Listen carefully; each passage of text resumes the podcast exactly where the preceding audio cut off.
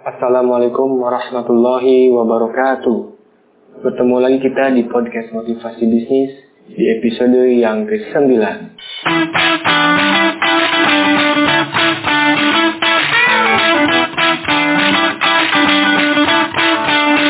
Oke teman-teman semua, di podcast kali ini kita akan bicara mengenai positioning bisnis. Positioning ini tidak terbatas kepada produk, tidak juga terbatas kepada perusahaan, tapi bisa juga melingkupi positioning diri yang ingin kita bentuk sehingga terdapat persepsi tentang diri kita yang ditangkap oleh customer. Mungkin bagi teman-teman yang bergelut di dunia bisnis, kata-kata positioning ini tidak asing lagi. Kita akan coba mengulas dari sisi yang agak berbeda. Oke teman-teman semua, inti dari penguasaan pasar adalah dengan menguasai benak konsumen.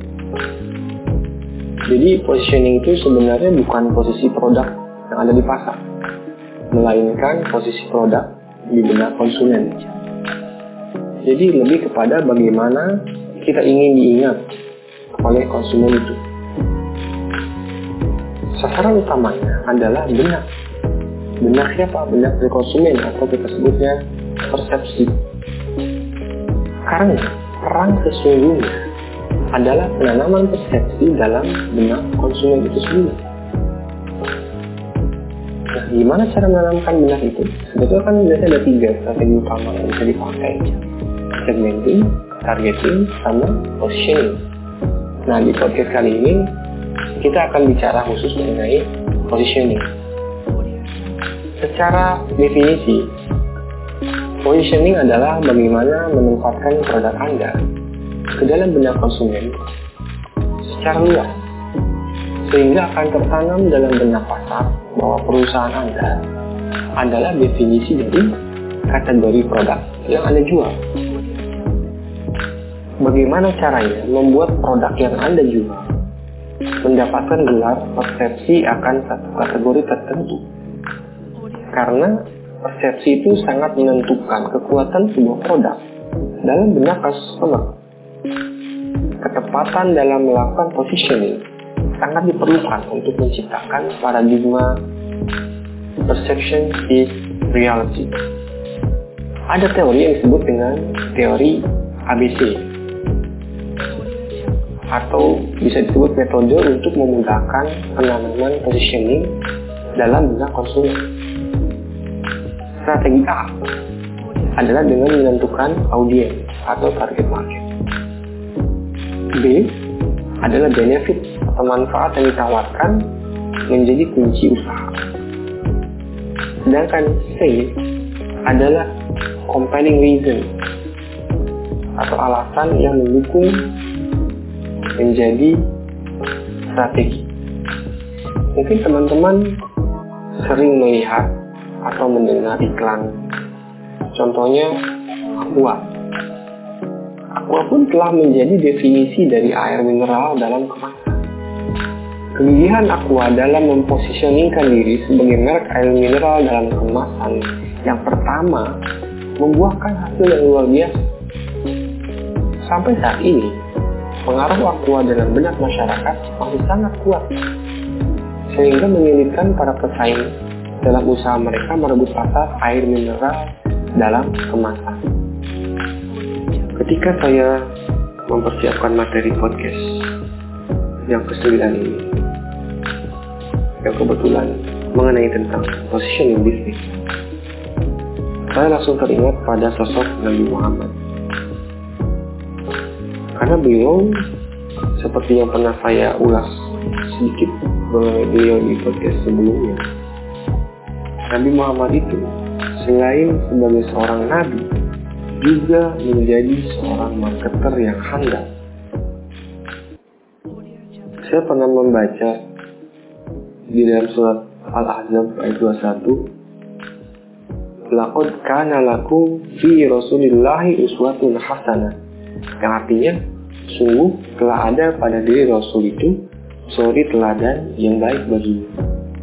Setelah mendengar surat dari Al-Azhar tadi, saya seperti tersadarkan bahwa sudah ada contoh terbaik yang bisa saya ikuti mengenai bagaimana menjadi seorang marketer yang handal, bagaimana menempatkan posisi atau positioning di masyarakat sehingga membentuk suatu persepsi yang benar-benar positif di masyarakat kala itu.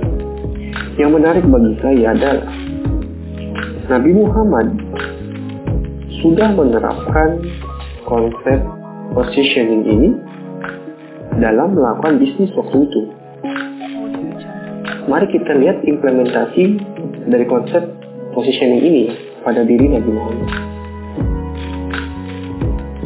Pada waktu itu, positioning yang terjadi bukan pada produk, karena memang penggunaan merek merek belum merupakan sebuah hal yang lazim.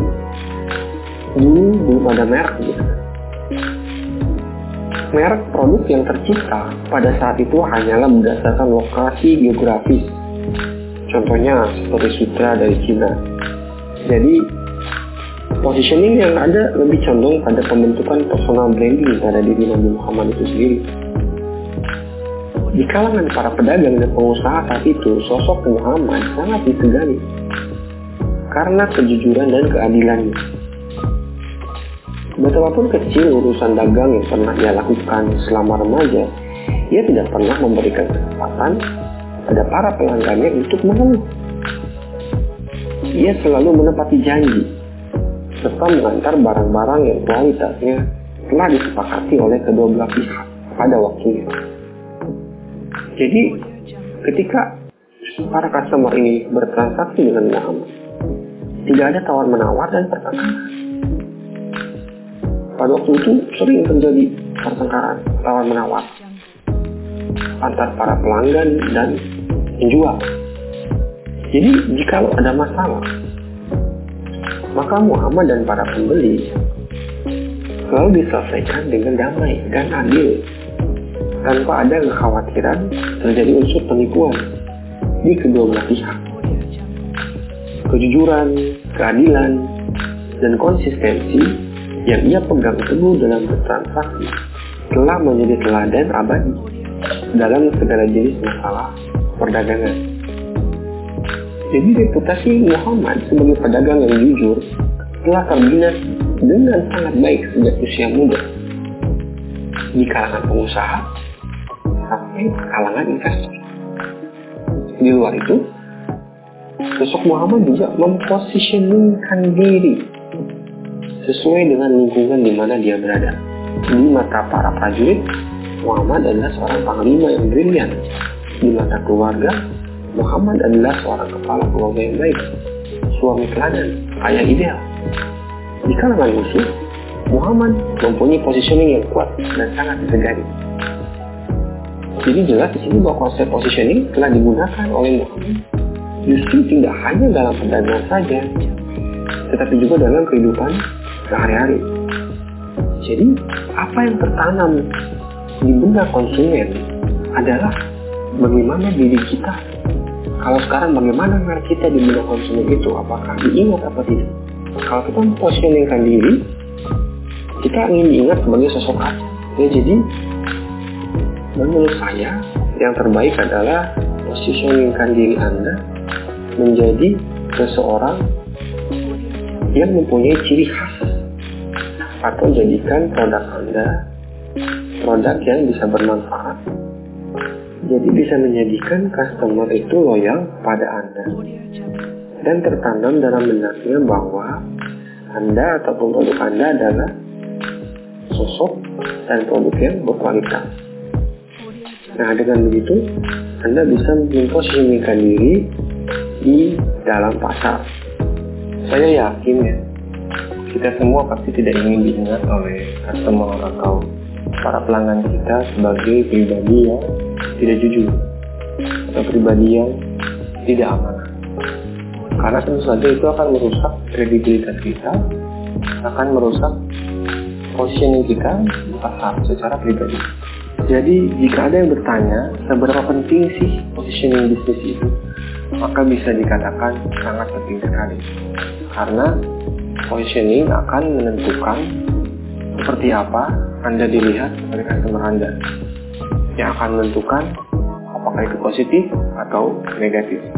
Jadi, ayo kita encourage diri kita untuk membuat satu kesan positif, terus melakukan pengembangan diri, sehingga kita bisa memberikan positioning yang positif di depan customer atau pelanggan kita.